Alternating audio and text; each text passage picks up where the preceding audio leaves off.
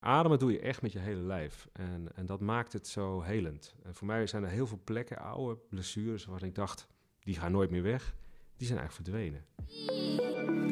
Wij zijn Marije en Naomi en in Op Zoek nemen we je mee in onze zoektocht naar antwoord op levensvragen.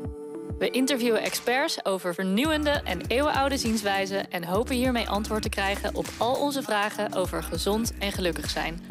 We hebben het over hypnose, Ayurveda, vorige levens, Reiki, cultural appropriation en nog veel meer onderwerpen waar je stiekem meer over wil weten, maar niet met iedereen over durft te praten.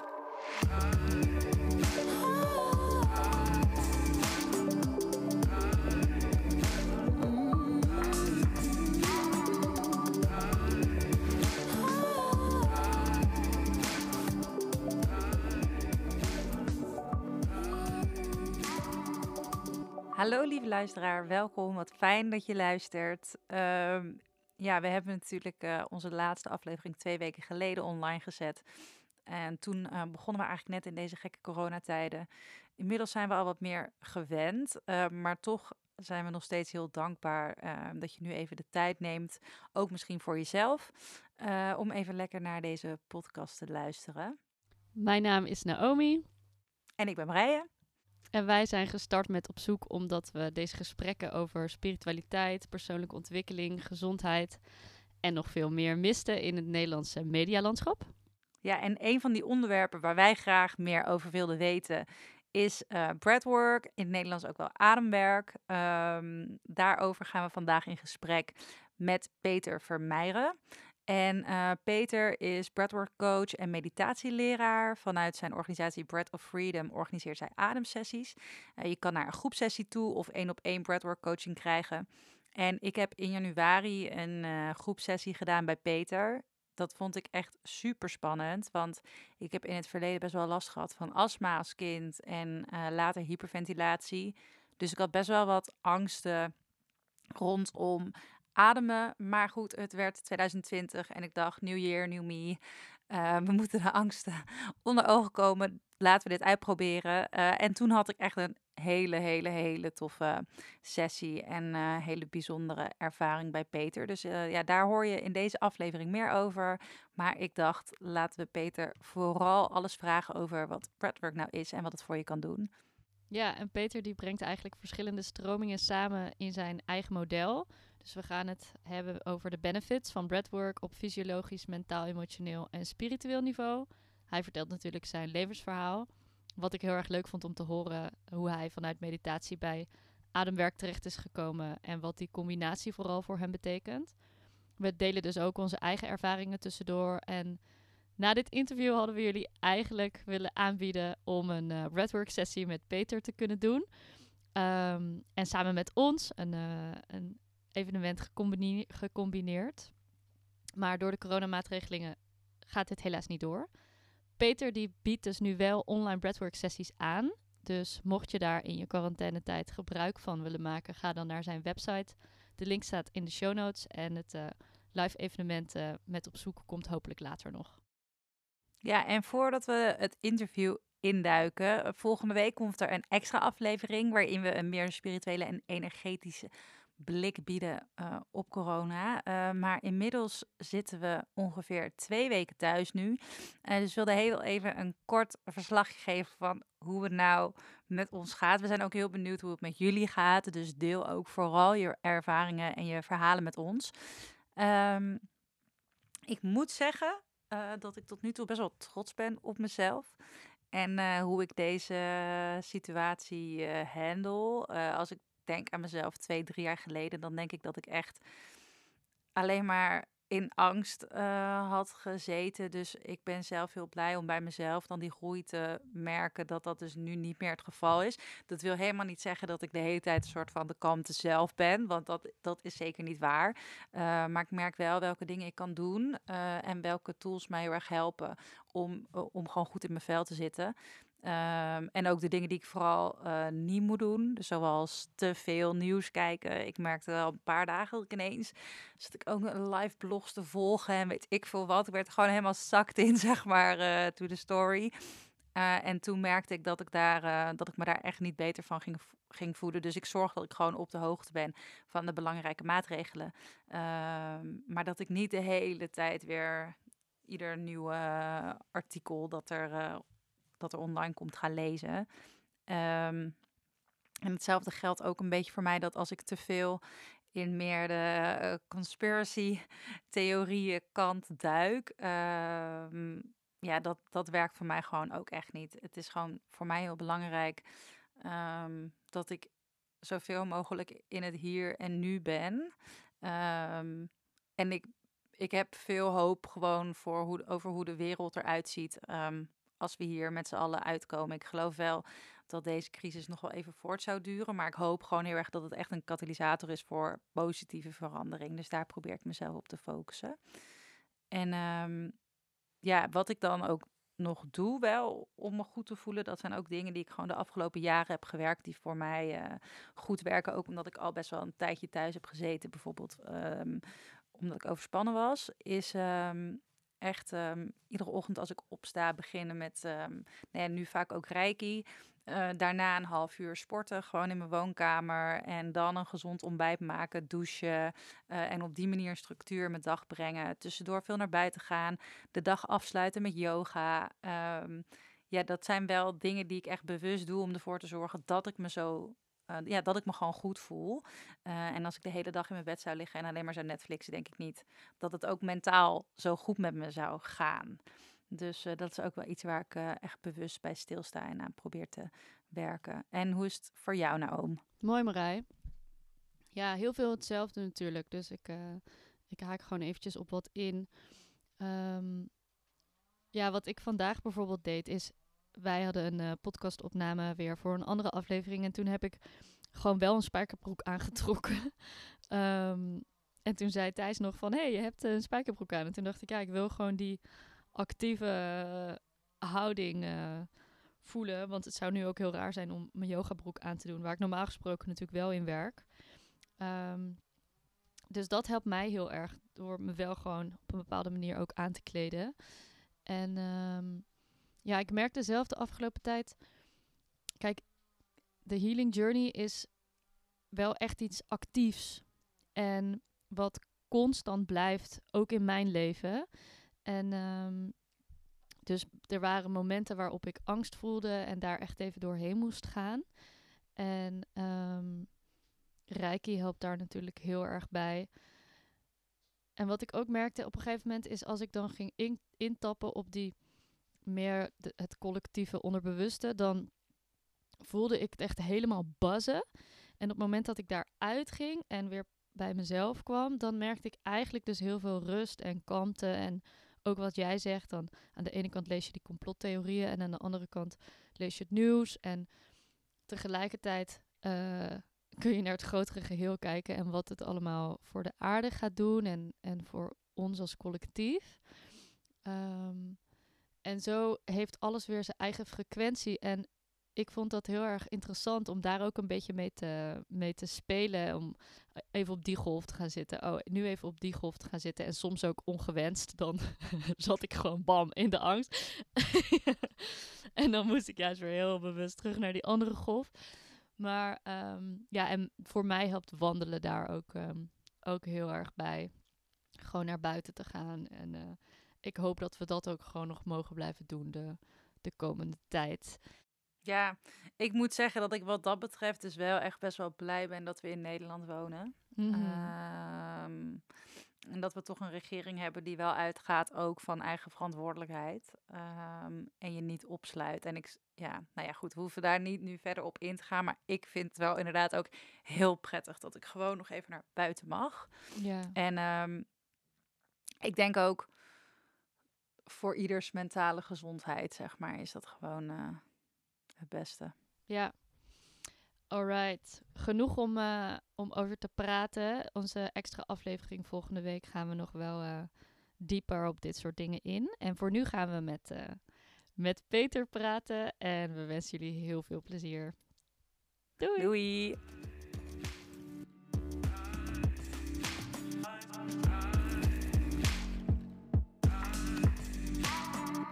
Hi Peter. Hallo. Welkom. Hoe noem jij jezelf? Breath, ademcoach? Breathwork coach? Noem ik me eigenlijk iets? Ja, breathwork coach, ja. En meditatiecoach, ja.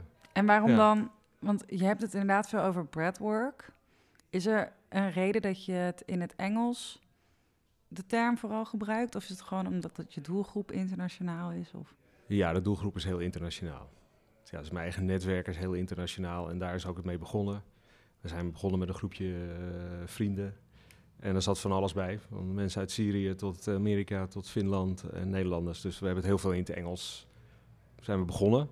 En alle literatuur is ook in het Engels. Eh, De breathwork, holotropic breathing. eh, nou ja, alles is in het Engels. Top. Dan gaan we Ja. deze podcast ook gewoon over breathwork hebben en niet over ademwerk. Oké.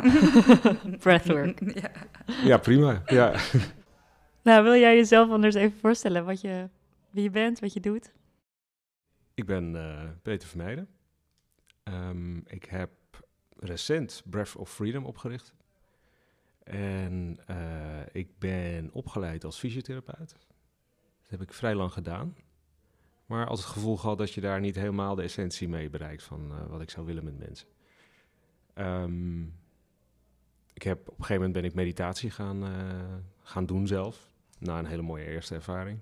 Waar ik misschien later nog wat over kan vertellen. Ehm, en ik heb mindfulness aan chronische pijnpatiënten gegeven, bijvoorbeeld. Dat was wel heel essentieel, vond ik. Heel belangrijk dat je veel meer kijkt naar wat de achtergrond is van mensen hun klachten dan eh, naar de klacht zelf.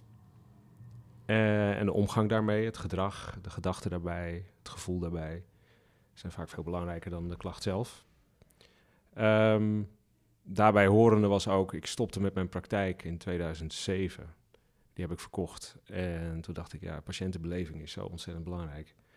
Ehm, ik ga eh, die patiëntenbeleving online zetten. En dat was mijn eerste venture of start-up. Die heette zoekdokter.nl. En zo ben ik ook in digital health eh, beland. En daar, daar zit ik nog steeds in. Ik zit in digitale gezondheidszorg. Projecten doe ik. Ehm, ik werk nu toevallig samen met een start-up die ook eh, met ademwerk bezig is. En een app met een wearable daarvoor aan het ontwikkelen is. Dus dat, dat doe ik ook. Maar het, eh, ja, het spirituele werk wordt steeds groter. Het wordt steeds, eh, krijgt steeds meer de overhand. Dat was een soort sidetrack. En dat begint nu een hoofdtrack te worden. Je zei net Ja. eh, dat je het gevoel had dat je ehm, niet tot de essentie kwam met fysiotherapie van wat je zou willen. Wat was, dan, wat was het dan dat je miste? Of wat was dan volgens jou die essentie? Ja, dat is, dat, is heel, dat is een hele interessante vraag. Ehm, wat je eigenlijk doet met, met, met fysiotherapie, je, je, je, pakt de dingen vooral fysiek aan. Eh, er is wel een model wat gebruikt wordt, dat heet het meerdimensionaal belasting-belastbaarheidsmodel. Waarbij je kijkt naar alle factoren waardoor iemand eh, zijn belastbaarheid verlaagd is. Of eh, waarom de belasting te hoog is en of dat wel in balans is. En daar zitten ook psychologische zaken aan, er zitten ook wel er zitten fysieke zaken aan. Eh, er zitten gedragsmatige zaken aan, maar ehm, vaak als je dan in gesprek gaat, en ik heb iets van 60.000 gesprekken gehad, heb ik wel eens uitgerekend, dan zit eronder zit vaak nog een laag. En dat is eigenlijk past dat niet meer in het vak. Dat is eigenlijk veel meer eh, de echt essentiële laag waar je het over hebt. En dat heb ik nu met ademwerk en met meditatie is dat echt iets wat ik wel kan raken, wel kan vinden met, eh, met mensen. En dat, ja, dat vind ik heel boeiend. Dat, dit, dit is het meest essentiële wat ik nu kan doen. Meditatie en ademwerk. En met name die combinatie vind ik, eh, vind ik heel boeiend. Ja. En kun je de luisteraar even meenemen in een, ehm, in een ademsessie, breathwork sessie? Hoe die gaat. Mhm. Oh, dat is ehm, wat we vaak doen, en dat is, eh, dat is mijn methodiek die ik nu in de loop van het jaar heb ontwikkeld, is dat we beginnen met een, eh, met een meditatie. Om mensen even te laten landen, even tot rust te laten komen. Iedereen komt binnenvliegen op een vrijdagavond of op een zondagmiddag of op een zaterdagochtend. Ehm, zonder introductie gaan we meteen de meditatie in. Dan vervolgens ehm, weten we iedereen welkom. Doen we vaak een hele korte ronde van eh, waarom ben je hier? Iedereen zit daar met zijn eigen reden. Eh, in één zin of een, een paar woorden zeg waarom je vandaag hier gekomen bent voor het ademwerk. Ehm, en dan vaak doen we nog een, eh, meditatie met subtiele ademoefeningen. Dus eh pranayama-achtige oefeningen of eh, oefeningen waarbij je meer verbindt met je buik of hart. Ehm, en dan houden we een korte pauze. Soms doen we nog wat connecting dingen, dus met, in tweetallen. Dan houden we een korte pauze en dan doen we een lange ademcirkel. En die ja, duurt meestal afhankelijk een beetje van de tijd die, die we hebben uitgetrokken. Maar voor een gebruikelijke ademsessie, die in totaal 2,5, 3 uur duurt, duurt het echte ademwerk duurt ongeveer een uur. En uh, vanavond gaan we nog een langere doen. Die is anderhalf uur. dat is echt een intensive. Waarmee we mensen nog wat dieper gaan proberen in hun diepere laag van hun bewustzijn te brengen.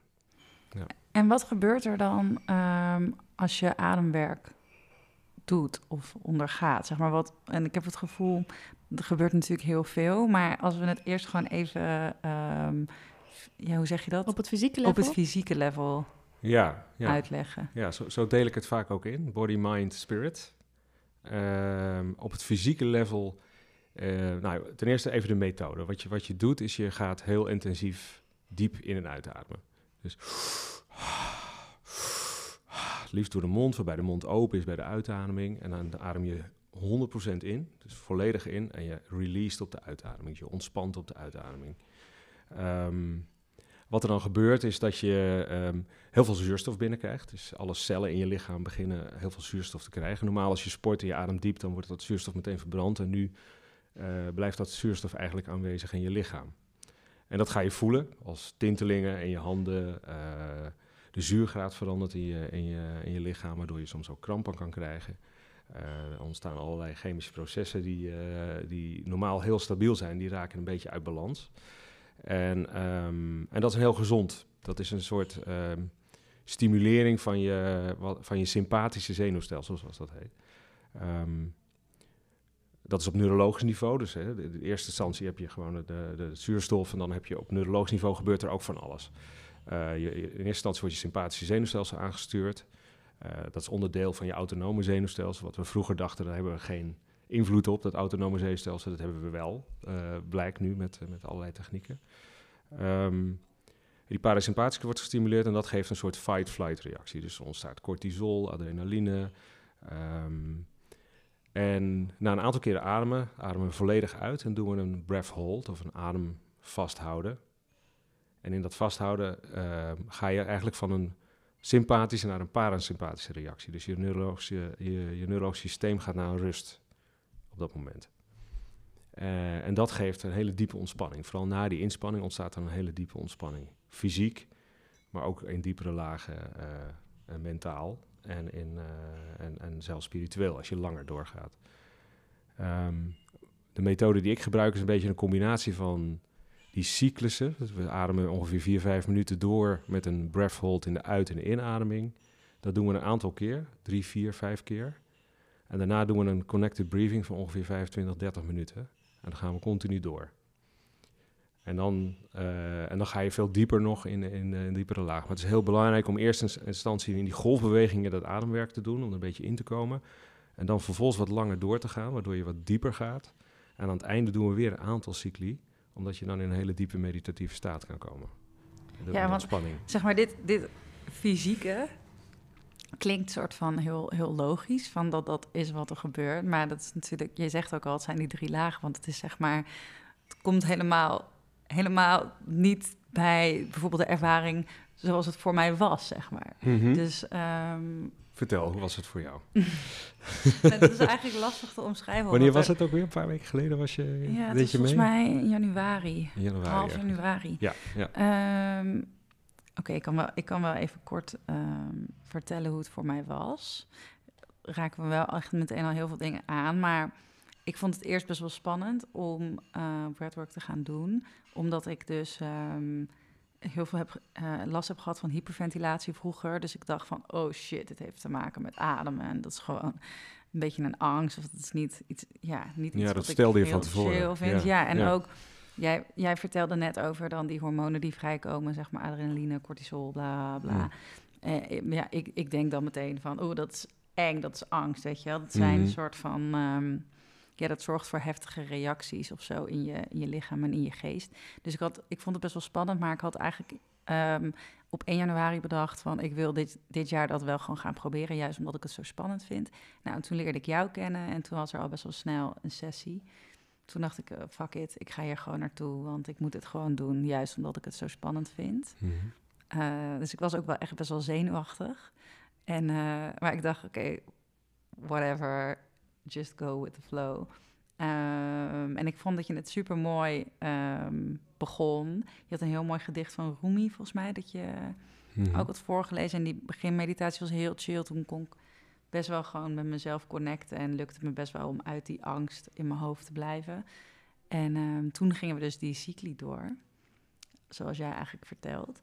En in het begin was ik nog wel een klein beetje aan het struggelen met die angst omdat ik gewoon wel dacht van ja, ik ben gewoon een hyperventilatieaanval aan het ja. oproepen of aan het faken of aan het nadoen. Het, moet, het deed me daar wel echt heel erg aan denken. Ja. Uh, maar ik dacht, oké, gewoon doorgaan, blijven doorgaan.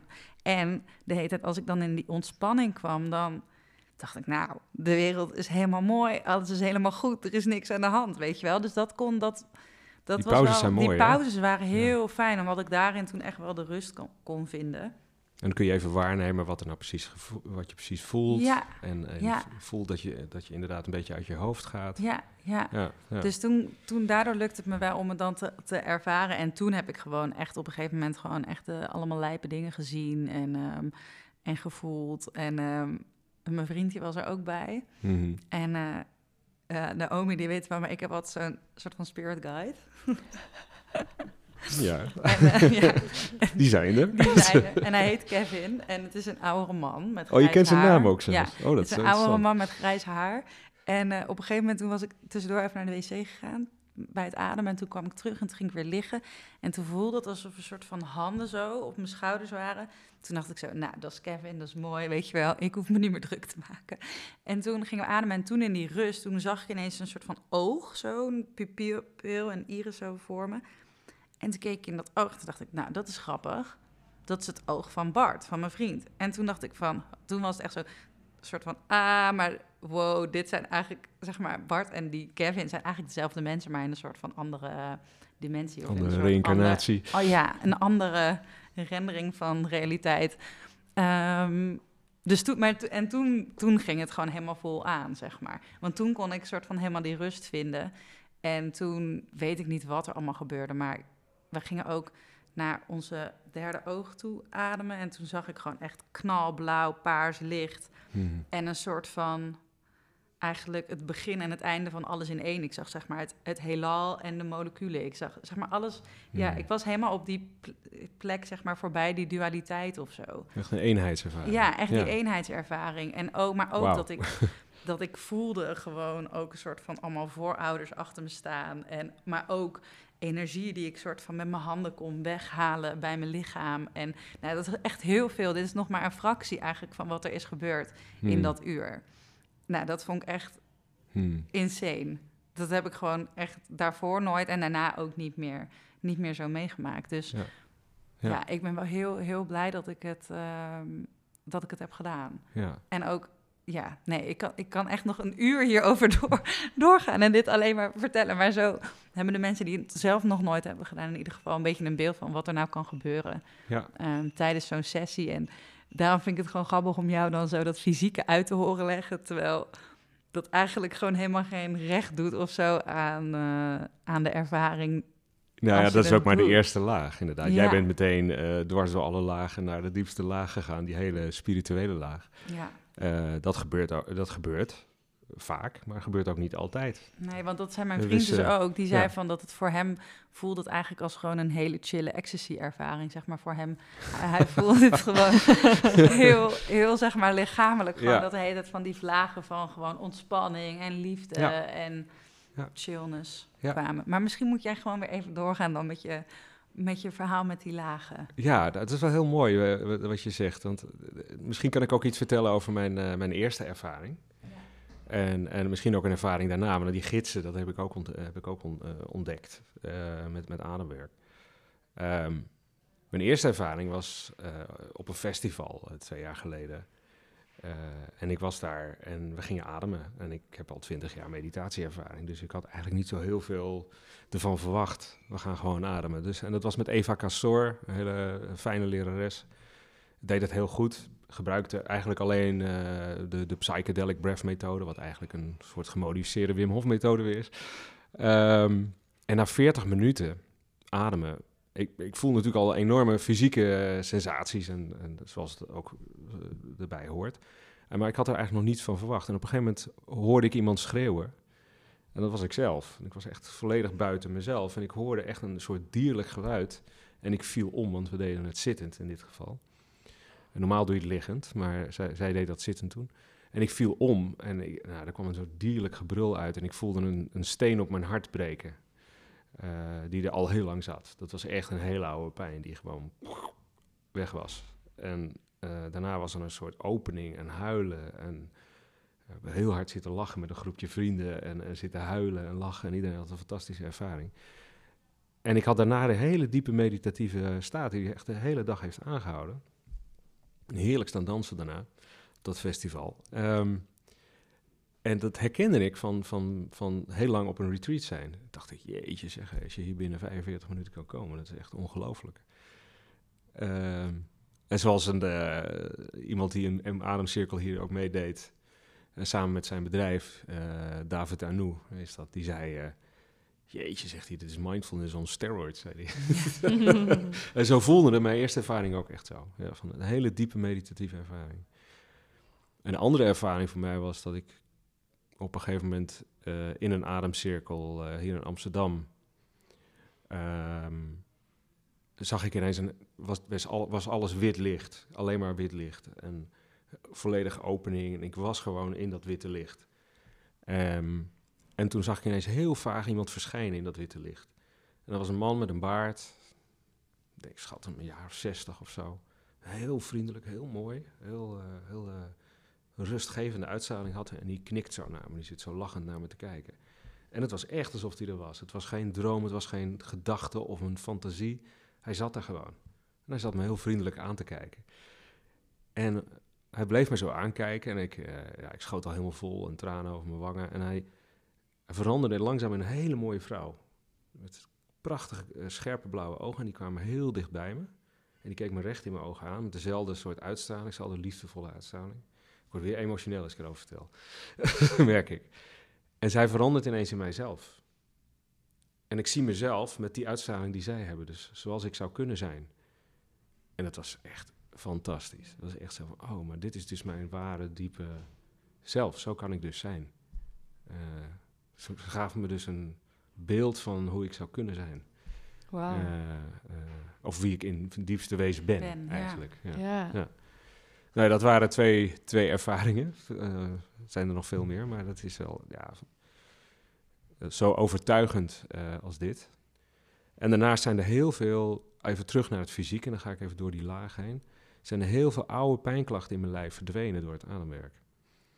Het mooie van ademwerk is, uh, het is een psychedelische ervaring. Maar wat ik laatst een neuroloog hoorde zeggen, die daar onderzoek naar doet, hij zegt, ademwerk is eigenlijk heel fysiek. Het is niet alleen maar mentaal. Dus als je een psychedelicum neemt, LSD of, uh, of psilocybine, uh, dan is het, dan is vaak een mind-ervaring. Het is heel, niet zo heel vaak een, ook nog eens een fysieke ervaring. Je bent heel erg in je mind.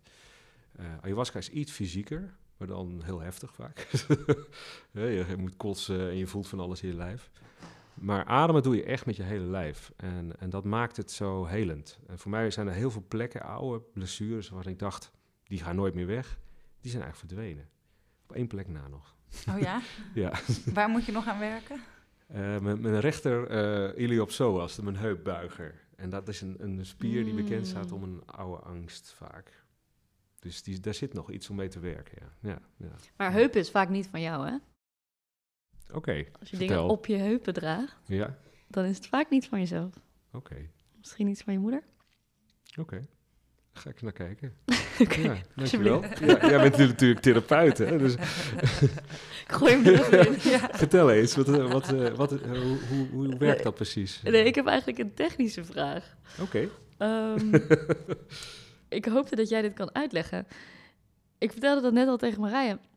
de eerste keer dat ik, zei ik net ook al tegen jou dat ik breathwork ging doen, toen kon ik er niet goed inkomen. En toen moest iemand me echt aan mijn handje meenemen, zeg maar, ja, om me er doorheen te trekken. En En waar doorheen? Ehm, ja, de ademsequence. Het lukte me niet goed om Oh, ja, echt ja. goed naar binnen te ademen en me Ja. over te geven eigenlijk. Ja. En eh, toen de begeleider echt zei, oké, adem maar met mij mee. Mhm, Ehm, nou ja, ik denk dat ik een soort gelijke ervaring had als jouw eerste mhm, ervaring. Dus echt sch- schreeuwen heel hard en daarna huilen en daarna lachen. mhm. En ehm, ik merk dus nu als ik ademwerk doe, ik doe het zelf niet heel vaak, maar dat ik eigenlijk maar een paar ademhalingen nodig heb en dan schiet ik al helemaal weg. Ja, En het is heel prettig hoor. Ja. Maar hoe kan dat? Dat het dan nu zo kort maar duurt. oh, dat is heel boeiend. ja. Ehm, in het boeddhisme heb je ook drie lagen eigenlijk. Als je naar de mind kijkt, zeggen ze nou je hebt de subtle mind. Of de, nee, laten we daarmee beginnen. De gross mind, dus de, de, de grove geest. Dat is eigenlijk de, de geest waar we altijd in zitten, de, de, de gedachte. Ehm, de rationele geest. Eh, daaronder heb je de, subtiele laag, de subtiele geest. Dat is eigenlijk waar je karmische imprints in, in zitten en waar al je blokkades ook zijn. En daaronder zit weer de very subtle mind. En dat is, waar we, dat is die, waar die oneness-ervaring zit. Dus waar we connected zijn. Nou, dat is dus heel erg die body-mind-spirit. eh, of mind-body-spirit zou je het kunnen noemen. Want die karmische laag zit vaak ook in je lichaam. Gerepresenteerd in je lichaam. Ehm, als je vaker ademwerk doet, dat zou mijn verklaring zijn... is dat, je die, dat die verbinding tussen jouw ratio... die laag die dat belemmert en jouw diepere spirit die wordt makkelijker toegankelijk. Dus je, de, je, je, gaat, Mm. je gaat meer openen. Misschien dat er wat blokkades ook weg zijn. Of, of weet je die beter te omzeilen. Of herken, herken je die al eerder. Ehm, en daardoor is die verbinding veel makkelijker te maken. Dus je gaat op een gegeven moment inderdaad die, sneller, dieper. Ehm, dat zou mijn verklaring zijn. Ja, ja. oké, interessant. Ja. Thanks. Dus, dus dat je die, ja, eigenlijk die karmische laag wat gezuiverd al hebt. Ja, ja, ja. En dat je dan meteen naar die, naar die eh, Die diepere spiri- spirituele laag. Ja, ja, die zo- dat psychedelische laag. heel goed. Zo voelt het inderdaad Ja, echt. Het is zo, wow. De collective unconscious of de deep mind of your natural state. Nou, daar zijn allerlei termen voor. eh, Ja, eh, maar in feite hebben we dat volgens mij allemaal over hetzelfde. Dus Mm. eigenlijk adem je ook, ehm, als ik het goed begrijp, in zo'n breathwork sessie bijvoorbeeld van jou. Je begint dus eigenlijk nog heel erg in die growth mind. En dan als het goed is ga je dus steeds verder. Maar om daar te komen moet je dus door bepaalde blokkades misschien heen. Of Kan, ja. En soms loop je daar tegenaan. ja. En is dat ook wat het is? Dat je herkent van, nou oké, dit is dus waar ik in vastloop. En kom je niet in die diepere laag. En dat is ook prima. Want vaak is er dan wel al wat verzacht of gereleased of, of, of losgelaten. Of, of in ieder geval op zijn minst herkend. En eh, het hoeft niet altijd een enorme spirituele ervaring te zijn. Ik heb ook eh, zelf ook breakfast sessies. Ik dacht, nou, een lekkere lichamelijke de-stress eh, eh, ervaring. Weet je wel, even, even ontspannen geweest. En ik mijn lichaam eens even gereset. Prima, dat, was, dat is ook een goede ervaring. Dat hoeft, dat hoeft niet altijd... eh, je hoeft niet Ja. altijd de hemel ingeschoten te worden om een mooie ervaring te hebben. Jullie hebben er blijkbaar eh, wat gemakkelijker. ja wij zijn tripkippen. Ja, tripkippen, ja. dat zegt mijn touwtrainer altijd. Ja. Gewoon een tripkip. ja, ja. Maar op wat voor, je zegt, eh, mijn lichaam gereset. Kun je dat misschien technisch nog even uitleggen wat er dan gebeurt? Ja, eh, wat, je, wat je li- lichaam eigenlijk doet is... Ja, dat kun je op allerlei niveaus eh, ook weer verklaren. Ten eerste gaat de zuurstof naar alle cellen. Dat is, er is nu ook geloof ik, eh, de laatste Nobelprijs voor geneeskunde ging ook over die oxygenation van cells. En, en ehm, dat schijnt zelfs op, op, op, op, op eh, genetisch niveau, het telomeren, het uiteindelijk wat te kunnen doen. Dus dat, dat zou je, als je het heel echt tot celniveau terugbrengt, zou het mogelijk kunnen zijn dat je met ademwerk of met het, het, in ieder geval eh, voldoende zuurstof brengen bij al die cellen in je lijf, dat je daar zelfs op celniveau wat, wat mee doet, of op DNA-niveau wat mee doet. Dat is, dat is één.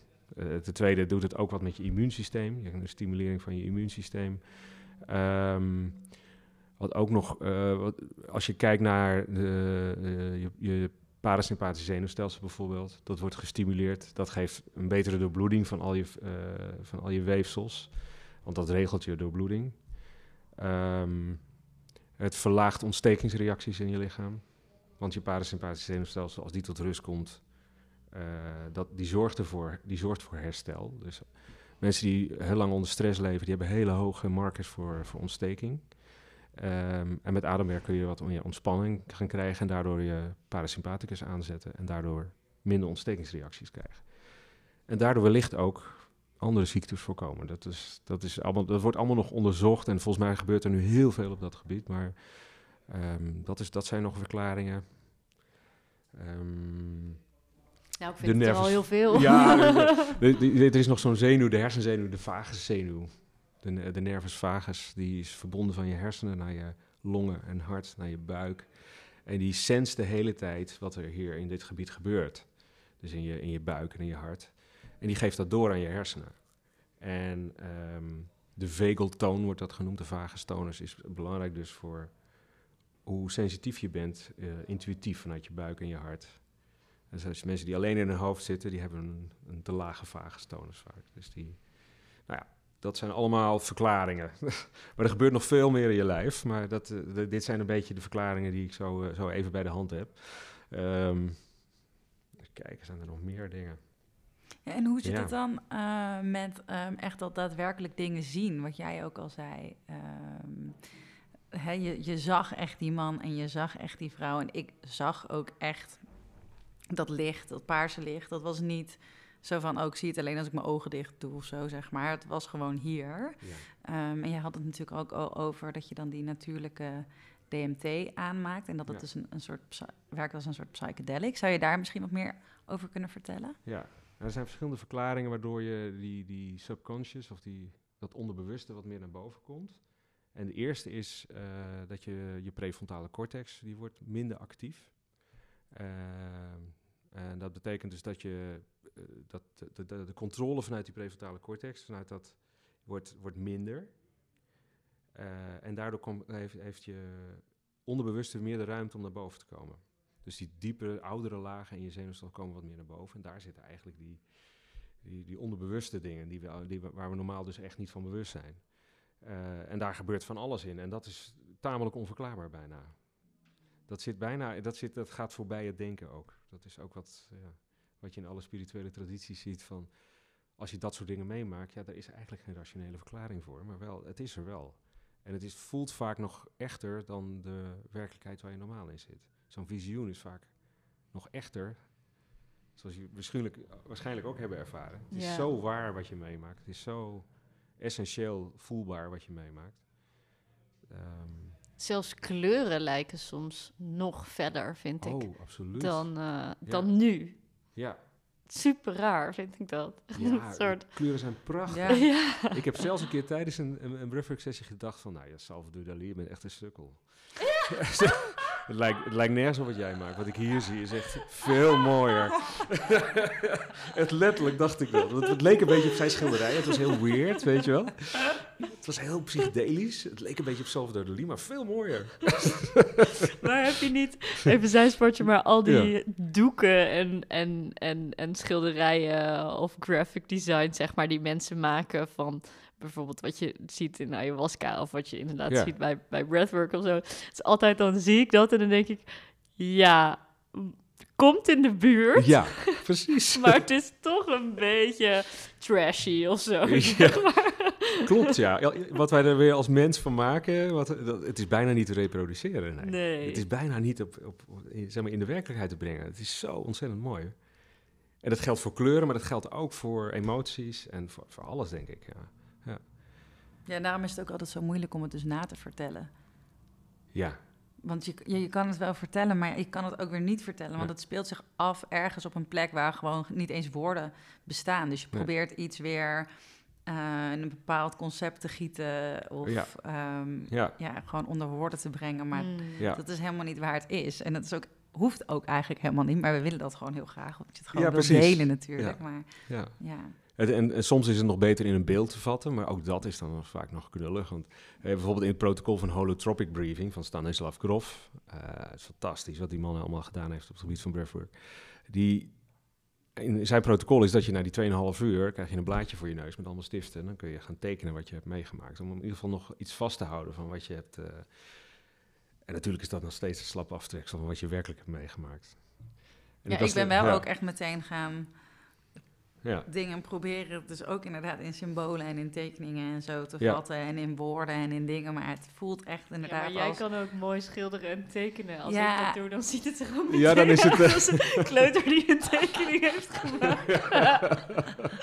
Met Ja. lekkere primaire kleuren. ja, precies, ja. ja. ja. Maar Maar je kan ook je inzichten opschrijven daarna, dat helpt ook. Dus dat je, ehm, ja, ik heb soms wel zoveel inzichten dat ik er eh, vaak onthoud er maar drie of vier en de rest ben je alweer kwijt. Maar ehm, toch heeft het, heeft, landt het ergens je onbewust, dat weet ik zeker. Ja, ook al schrijf je ze niet op en dan breng je ze niet naar je ratio. Ja. Ja. En hoe gebruik jij ehm, ja, deze technieken dan in je dagelijks leven? Oh, mijn, ehm, wat ik zelf doe, en dat doe ik een beetje, beetje op basis van, van onderzoek wat er gedaan is naar eh, psychedelics, ehm, is dat ik één keer in de maand, soms iets vaker, een, een, een diepe breathwork sessie doe voor mezelf. En dat geeft me vaak al zoveel inzichten dat ik daar zeker weer een paar weken zoet mee ben. Dus ik, ik hoef niet een diepe breathwork elke week te doen. Dat zou ik ook niet, zeker niet aanraden aan mensen. Eén keer in de maand, misschien als je, als je er echt eh, voor wil gaan, misschien twee keer in de maand of zo. Als je echt ergens aan werkt. Dus dat noem ik dan een macro-dosering breathwork. Dus één keer in de maand een, een diepe. En eh, in de ochtend is mijn, op dit moment mijn protocol, dan ga ik zitten. Dan doe ik mindfulness meditatie, waar ik altijd weer naar terugkom. Gewoon mindfulness op de adem. Even inchecken hoe ik me voel. Zonder iets te veranderen aan mijn adem. Dan doe ik een 3 keer 30 eh, ademhalingen met de breath hold, à la Wim Hof. Dus dan adem ik 30 keer diep in en uit. Adem ik volledig uit. Hou ik vast. Adem ik in. Hou ik weer vast. Concentratie op je derde oog bij, dit, bij het vasthouden. Dan weer een keer 30. En dat herhaal ik drie keer. En daarna zit ik in open awareness. Dus dan doe ik weer een meditatie. Maar dan is het veel gemakkelijker om in eh, open awareness te zitten. En meditatie wordt ingedeeld in open awareness en focused attention. Eh, een heel dik boek daarover is de Lamrim uit het boeddhisme. Er zijn drie, drie delen van de Lamrim ehm, uit de Gelugpa-traditie. Eh, en het één deel gaat alleen maar over open awareness en focused attention.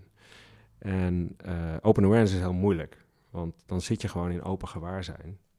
En je raakt heel snel afgeleid door gedachten en, en dan word je weer meegenomen. Maar na zo'n adem, zo drie keer dertig ademen, eh, is het heel, heel gemakkelijk om een aantal minuten, soms wat korter, soms wat langer, in open awareness te zitten.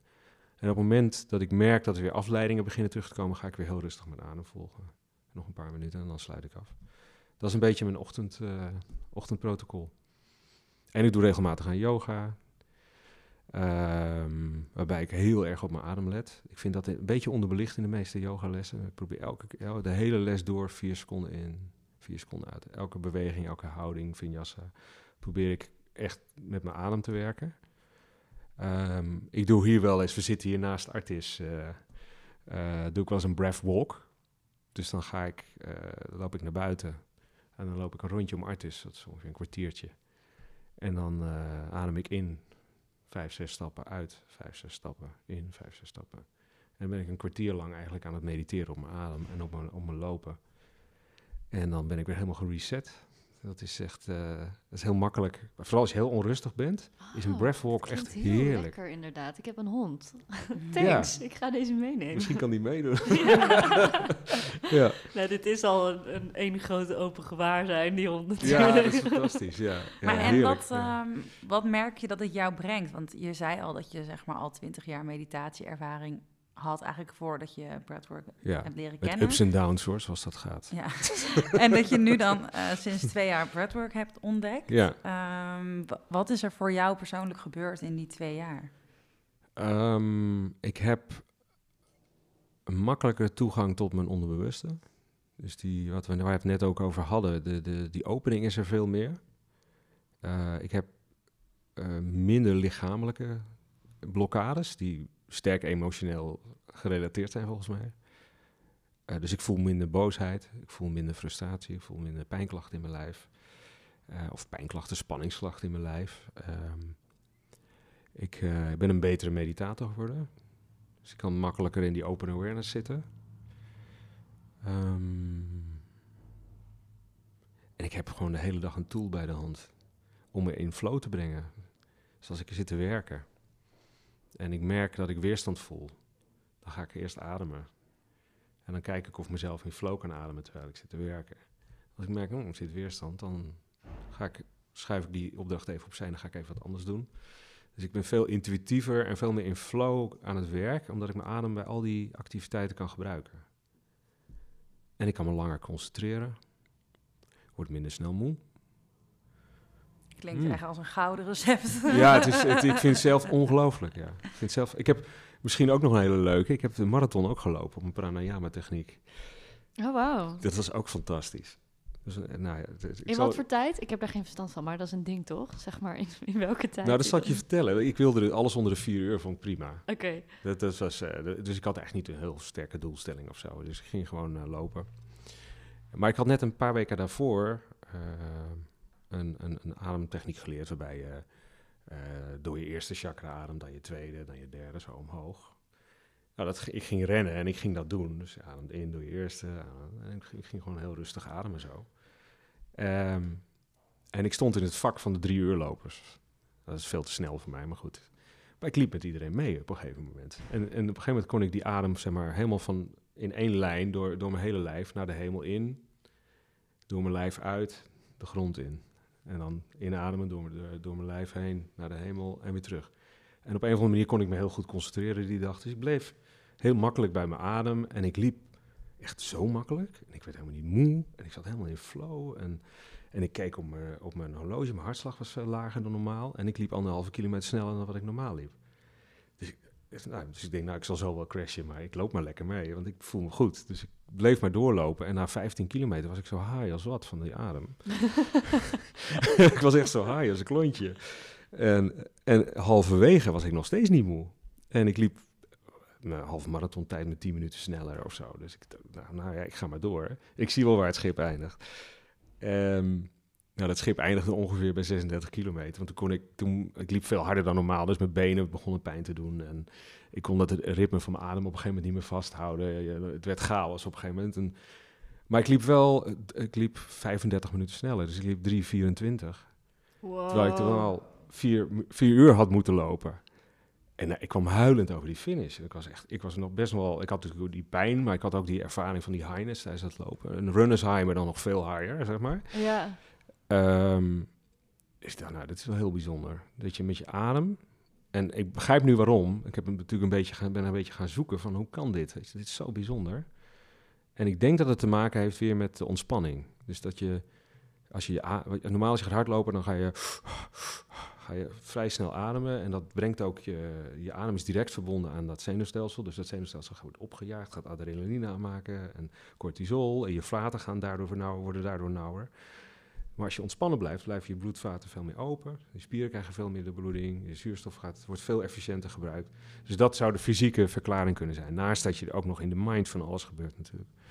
Dus dat was eh, Wow. Jeetje. fascinerende ervaring. Maar ja. het is wel een eh, don't try this at home, want jij bent natuurlijk fysiotherapeut ook van beroep. En nou, dat zien de luisteraars niet, maar je hebt een goed fysiek, fysieke bouw, je bent getraind. Dus ik denk niet Ja. dat je dit ongetraind, eh, oh, voor ik, je ik, fysiek toch, heb ik het even over, puur je fysiek. ik denk dat dat geen enkel probleem is. Nee? Nee, ik denk dat je heel, als je gewoon eh, je adem vertragen, zou al, denk ik al, tijdens, tijdens het rennen, moet je maar gewoon eens proberen. Dat is echt, eh, dat, helpt al. Ja. Ja. En dat er Misschien is, geeft geen enkel hardlopen dan gevaar. wel leuk. Ja, ja, precies, ja. echt, ja. Hey, ik, Ja. ehm, ik wil nog heel even terugkomen bij jou, want ehm, nou, je vertelt natuurlijk dat je al twintig jaar mediteert en je, ja, je, je spiritu- spirituele practice wordt alleen maar meer, eh, neemt een steeds grotere rol in. ja. Ehm, maar het komt natuurlijk vaak niet uit het niets. Ehm, Hmm. Dat je je hiertoe voelt aangetrokken of dat je met bepaalde vragen leeft. Ehm, dus ik vraag me eigenlijk af, zou je iets meer kunnen vertellen over waar je wat dat betreft zelf vandaan komt? Ehm, Hmm. Hoe zag jouw leven eruit voordat je ehm, begon met mediteren? En wat zijn bepaalde eh, blokkades of dingen die je hebt moeten overwinnen? Hmm. Ja, dat was, een, uh, was heel interessant. Ik had... Ik was ongeveer... Ik was bijna 30. En... Uh, nou ja, ik had alles goed gedaan, weet je wel. Ik had uh, gestudeerd, ik had een eigen praktijk als fysiotherapeut. En uh, ik had een lange vriendin en we zouden gaan trouwen. En vlak voordat we gingen trouwen, dachten we allebei, hm, dat gaan we maar niet doen. Letterlijk, twee weken van tevoren. dat was heel vervelend. Um, een hele, hele nare periode. En toen zei een uh, hele wijze oude vriend van mij... Peter, weet je wat jij moet doen? Je moet gewoon alleen met je rugzakje even naar Azië. Dat lijkt me goed voor je. Ik had het nog nooit gedaan. Maar ik dacht, nou, laat ik het maar eens doen. Dus ik heb een ticket omgeboekt en ben uh, naar Singapore gevlogen. Rugzakje door Maleisië. En... Um, nou, ik was het totaal niet spiritueel. Echt alleen maar hard aan het werk. En ik vond het heel leuk om mensen te helpen. En ik was heel scientific ook, weet je. Um, en toen zag ik een jongen naast mijn guesthouse mediteren. En, ik was daar best wel door gefascineerd op een of andere manier. Dus ik vroeg aan hem, omdat gewoon een normale gast was, geen rare hippie, gewoon iemand zoals ik. Ik kon daar een beetje mee, mee levelen met hem. En was een Engelse jongen en die zei, nou, heb ik in India geleerd en dan volg je adem. En, nou, en als je afgeleid bent, ga je weer je adem volgen. Dat is het eigenlijk. Ik zei, nou, dat lijkt me simpel, dat ga ik doen. ga ik keer proberen. En de volgende dag liep ik door de jungle en ik liep de berg op. En bovenop de berg uh, liep samen met, een, met een meisje uit Australië en die bleek ook te mediteren. En bovenop de berg was een plateau, een bamboeplateau waar je zo over, over de jungle kan uitkijken. En daar in Maleisië is echt het is honderden miljoenen jaar oud, een van de oudste jungles uh, wereldwijd. Het is echt een prachtig gebied.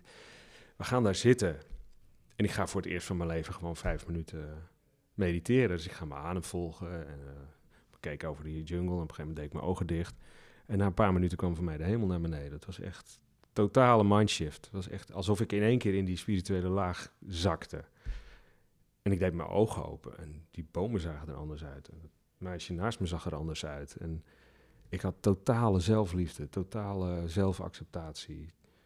Uh, uh, ik, was, ik, liep, ik liep de berg af en die bladeren leken wel licht te geven.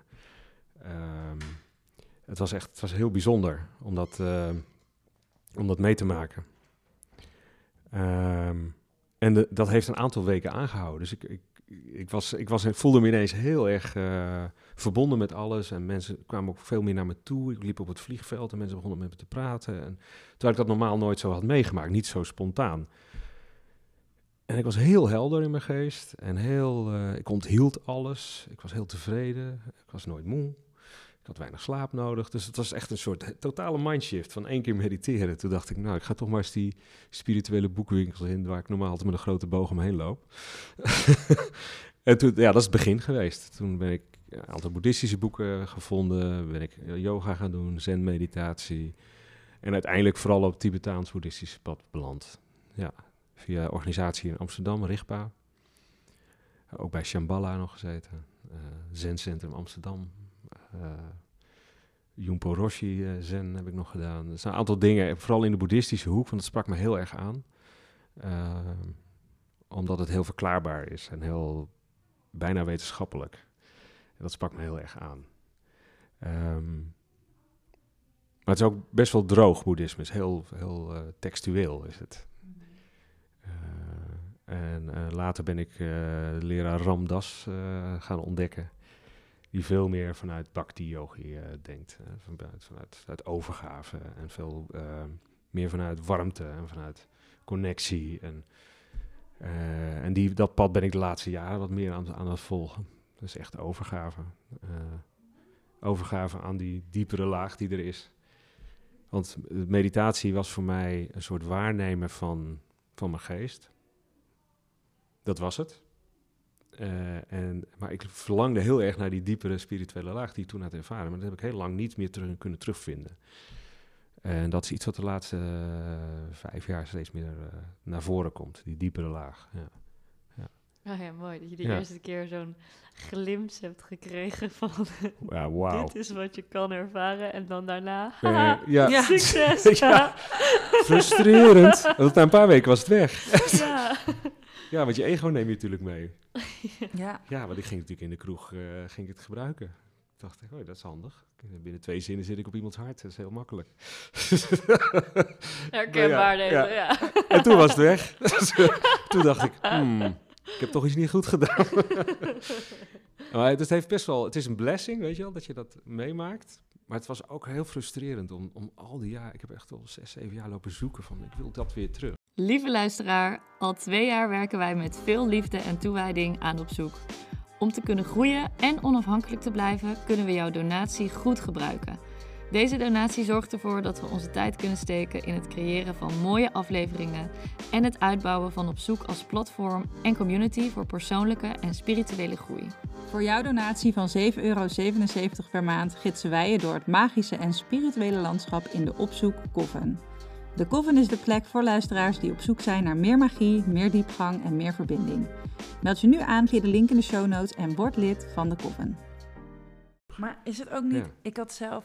ehm, deze november had ik tijdens... eh, was ik ook een aantal dagen op, op een ret- retreat en toen had ik best wel wat gemediteerd. Niet uitzonderlijk veel. En toen de laatste dag was ik ook ineens... Bam, Ja. daar, zeg maar. Gewoon, ehm, Mhm. ja, ik kan heel veel woorden gebruiken om het te omschrijven, maar In de field. daar, daar, ik was daar. er. En het grappige was, het was een meditatie om te gronden, omdat we die dag naar huis gingen vliegen. en ik zo, nou, Jij vloog de andere kant ik op. vloog de andere kant op. Dus ik ging daarna naar die meditatieleraar toe, want ik dacht, ik wilde het toch even met iemand delen, want ik had dat nog nooit eerder zoiets ervaren. Ehm, en toen zei hij ook van, nou, gefeliciteerd, weet je wel. Zo van, je bent er geweest, weet je, super mooi. Maar ik merkte dus bij mezelf dat ik meteen dacht van, oh ja, binnenkort ga ik echt tien dagen achter elkaar mediteren, weet je wel. Dat je meteen een soort van junkie in jezelf Ja, aanwakkert, die gewoon denkt van, ik wil nog alleen maar naar deze plek toe. ja. En toen was ik bij mezelf wel meteen dat ik dacht van, ho, wacht eventjes, weet je wel, ehm, rustig aan. En ehm, nu niet. Ja, Ja. Voor mij voelde dat best wel meteen eh, een beetje. ehm, ik vond het een niet zo'n prettig gevoel, zo van dat ik dan nog alleen maar dat zou willen ervaren, terwijl dat ook weer niet de essentie is, zeg maar. ja. ja dat je dan eigenlijk weer dat je dat naar een soort high of zo Ja. op zoek bent. Mooi dat je dat zegt. Ja, dat, dat klopt heel erg. Ja. In, in Stealing Fire heb je dat boek toevallig gelezen? Nee, wil ik wel heel graag lezen. dat want is je, echt zo fascinerend. Het gaat over flow. eh, ehm, maar eh, de, de- een- het laatste hoofdstuk heet ook Don't Become a Flow Junkie.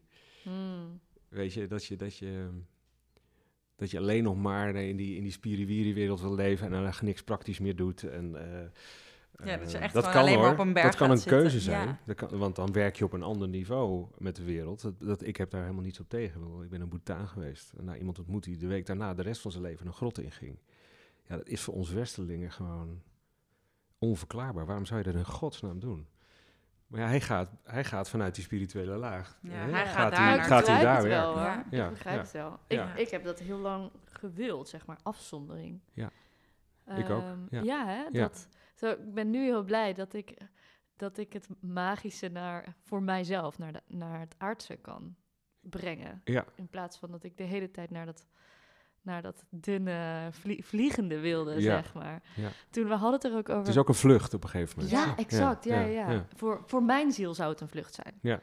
En misschien voor die man die jij, jij kent niet, Ja. is het juist zijn purpose. Maar eh, voor mij is het Mhm. echt de bedoeling dat ik dat gevoel wat je in die God kan ervaren, eh, in het dagelijks leven kan ervaren. te- Ja. terwijl er hier allemaal trams voorbij komen. Ja. En, eh, en er, en er Ja, het is wel het moeilijkste werk. hè. Ja. Het is, dit is natuurlijk heel erg, nou ja, makkelijk, zeker niet in zo'n grot zitten, maar het moeilijkste werk is om die integratie te krijgen. Mm. Tussen, tussen je, en die flow tussen die niveaus, tussen die mind, body en spirit continu te ervaren. En dat ook, eh, ook, ook in je relatie bijvoorbeeld, waar we het eerder ook over hadden. Dat is ook wel interessant van...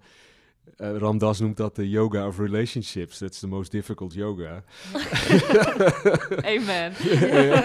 Amen. Dat is hartstikke moeilijk. Maar dat, daar, daar ligt wel het werk blijkbaar. Ja. Voor, voor, ja. Ja, want Ja. jij vertelde toch ook, Marij vertelde, die kwam terug uit retraite. En toen zei ik, ja, hoe heb je het gehad? En toen zei ze, ja, ik vond het eigenlijk best wel makkelijk. En ik had datzelfde dus. Ik was niet afgelopen oud en nieuw, maar oud en nieuw daarvoor. In een uh, stilte van zes dagen. En ik had het gewoon echt naar mijn zin daar. ik vond het echt heerlijk. Ja. Lekker uitzoomen. Ja, ja niemand, niemand rekening houden. Niemand tegen me praten. Uh, weet je wel, je mag elkaar niet eens aankijken. Dus ook in de energie was, hield iedereen zijn energie bij, bij zichzelf. weet fijn, je wel. Ik ging er helemaal lekker op. En toen realiseerde ik me ook, toen ik terugkwam. Ik vond het echt pittig echt pittig. Juist het terug zijn. Ja, ja, en dan kan je zeggen van, nou, hè, we leven in een gestoorde wereld en uh, moeten we niet allemaal in hutje op de hei. Maar toen ben ik er voor mezelf achtergekomen dat ik dacht van, nee, ik vind het dan denk ik juist wel misschien leuk ook om dus dat wat ik daar heb ervaren te hmm. proberen te integreren in mijn leven. Ja. Um, Door middel van de dingen die jij faciliteert. Ja. Um, in plaats van inderdaad zo, uh, zo weg te gaan. Voor, mij is het, als ik er naar kijk, voor mij gaat het heel erg. Eh, toen ik, toen ik dat ervaarde, was ik was, een, ik was een soort mindshift. Ik zat niet meer in mijn ratio, maar ik keek vanuit de andere kant of zo. Het was een soort omdraaien van mijn perspectief. En, ik, en af en toe ervaar ik dat nu weer, dat ik een paar weken vanuit die rust kan. Uh, dat ik wel, wel mijn, mijn ratio aanzet en gewoon normale dingen doe. En mijn, maar heel erg vanuit die diepere flow of zo. En dan raak ik het weer kwijt. En dan kom ik er weer bij terug. En dan raak ik het weer kwijt. En, en dat is de practice. ik zit net in het einde van een verbouwing. Nou, ik ben het volledig kwijt op dit moment. maar goed, dat komt wel weer, weet je. Dus, dus volgens mij is dat het. Dat je, dat je op een gegeven moment in die... Ik weet niet of jullie dat ook zo ervaren. Dat je in die flow kan komen. En dat alles makkelijker gaat. Mm, ja. Terwijl je dezelfde dingen doet. Maar je raakt het echt heel makkelijk kwijt. Tenminste, ik raak het echt heel makkelijk kwijt. Ja, vooral relationeel in de relationele sfeer is het, ben ik wel snel getriggerd om, er, om eruit te schieten. Maar jij zegt van, uh, ik zit nu aan het einde van de verbouwing, ik ben het helemaal kwijt, maar zo zie je er niet uit. De luisteraar die ziet het niet, dus ik wil toch even benoemen. Als ik naar jou kijk, dan, en ook hoe je praat en je stem, uh, heel rustig en warm. En je hebt echt een soort de eerste keer dat ik jou uh, sprak, toen zei ik naar de rand nog tegen Marije van... wow, je hebt echt zo'n twinkel en een glans over je ogen. Wat je hmm. niet heel veel ziet bij, uh, bij mensen. Ja, maar een hele gezonde. Hmm. Um, je ziet gewoon in je ogen dat je dit, dat je dit werk doet eigenlijk. Oh, wauw. Oh, dankjewel. Heb je nog nooit gehoord? Oh, okay. compliment. Alsjeblieft. Ja, maar ja, ik kan er wel makkelijke connectie mee maken. Dus ik, ik, ik ben nu niet in de stress van mijn verbouwing. Ik zit over mijn favoriete onderwerp te praten. Dus dat, is, dat scheelt natuurlijk. Daar ga je van twinkelen. Daar ga je van. Ja, ja dus dat. Dus ik, ja, je kan er makkelijker naartoe. Ik blijf niet. Alles is. ook dat is ook zo'n realisatie, vind ik, in de, als je het spirituele pad. Alles is tijdelijk. Gisteren was ik boos, vandaag niet. Hmm, ja. Weet je? Ja, gisteren had ik ruzie met mijn vriendin. Vandaag niet. Today is a good day. ja, weet je, dat, dat, dat gevoel van tijdelijkheid en dat, dat, dat, dat, je ook een keer niet oké mag zijn, dat scheelt wel zeg. Mm. Dat, ik, ging, ik worstelde heel vaak met als ik me niet goed voelde. Dan ging ik heel lang mee aan worstelen en werken en zo. En gewoon, als je gewoon zegt, nou ik voel me even niet zo goed, is zo over eigenlijk. ja. Oh ja, ja, dat was natuurlijk, daar hadden we het over gehad en daar heb ik het ook al even met jou over gehad, maar ik dacht misschien toch nog goed om te benoemen. Uh, wat ik al zei, is dat ik natuurlijk last had gehad van uh, hyperventilatie aanvallen mhm. en dat ik het daarom spannend vond om dit te gaan doen. En mhm. dat ik, zeg maar, basically is dat wel wat je gaat doen, want mhm. je gaat heel heftig ademen. Je gaat superventileren, hoor ik als Superventileren, ja. Dat is wat anders dan hyperventileren, omdat er geen angst bij zit. Nou ja, maar misschien kan je daar nog wat over vertellen, omdat wel bekend is volgens mij dat hyperventilatie niet goed is mhm. voor je lichaam. Dus waarom is superventilatie dan ehm, niet slecht? Ja, belangrijk, even, dan gaan we weer terug naar de, technische details. Maar het belangrijkste is dat je, net als bij iedere psychedelische ervaring, is de set en setting heel belangrijk. Dus dat is ook de reden waarom uh, zo'n ademserie hier bijvoorbeeld vanavond duurt 2,5, 3 uur. Omdat we heel langzaam erin gaan. Dus dat je heel ontspannen erin gaat. En ik kom er steeds meer achter dat in ademwerk, als, als je het wil forceren, dan loop je vast. Dus je moet de, de ontspanning is heel belangrijk. En dat is een groot verschil natuurlijk met, met hyperventilatie. Dat, dat begint bij angst, dat begint bij, bij spanning. Uh, uh, dan neemt de adem je als het ware ook over. En zit je in die angst. Eh, bij ademwerk is het, of bij breathwork, we zouden breathwork zeggen, Ja. is het veel belangrijker om, eh, is, het, is het heel belangrijk om on- dat ontspannen in te vliegen. En dan blijf je, als je in de ontspanning blijft, ben je volledig onder controle van je adem. Dus dan is het ook helemaal niet meer eng. Dan is het, eh, ehm, terwijl chemisch gezien, zou je kunnen zeggen, is het bijna hetzelfde. Maar Stanislav Grof zegt er iets interessants over. Hij zegt, hyperventilatie hebben wij gepathologiseerd. Net als psychose trouwens. Terwijl dat eigenlijk zou je dat kunnen zien als een soort reset, een natuurlijke reset van je lichaam. Dus dat is interessant. Of van je geest.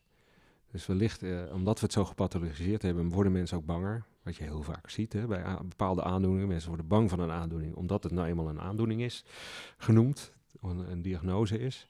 Terwijl het misschien wel een heel natuurlijke reactie zou kunnen zijn. Het is een andere manier van kijken naar, naar hyperventilatie. Dat is wat, wat Stanislav Grof erover zegt. Dus, Wauw. ja.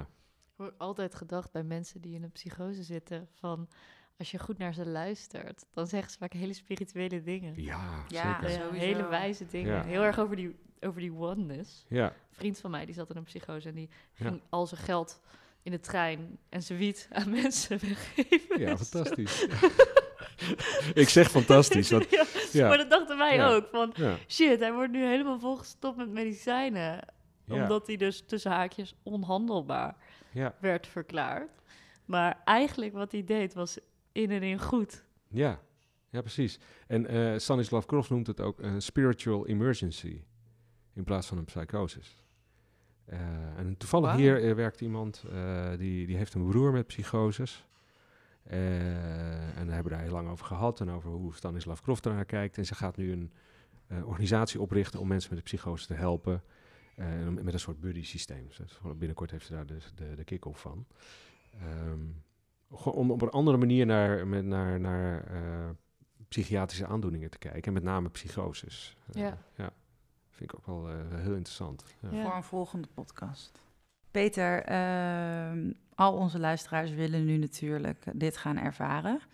Dus die gaan jou allemaal eh, bellen, mailen, berichten sturen. Oh jee. Waar kunnen ze jou vinden?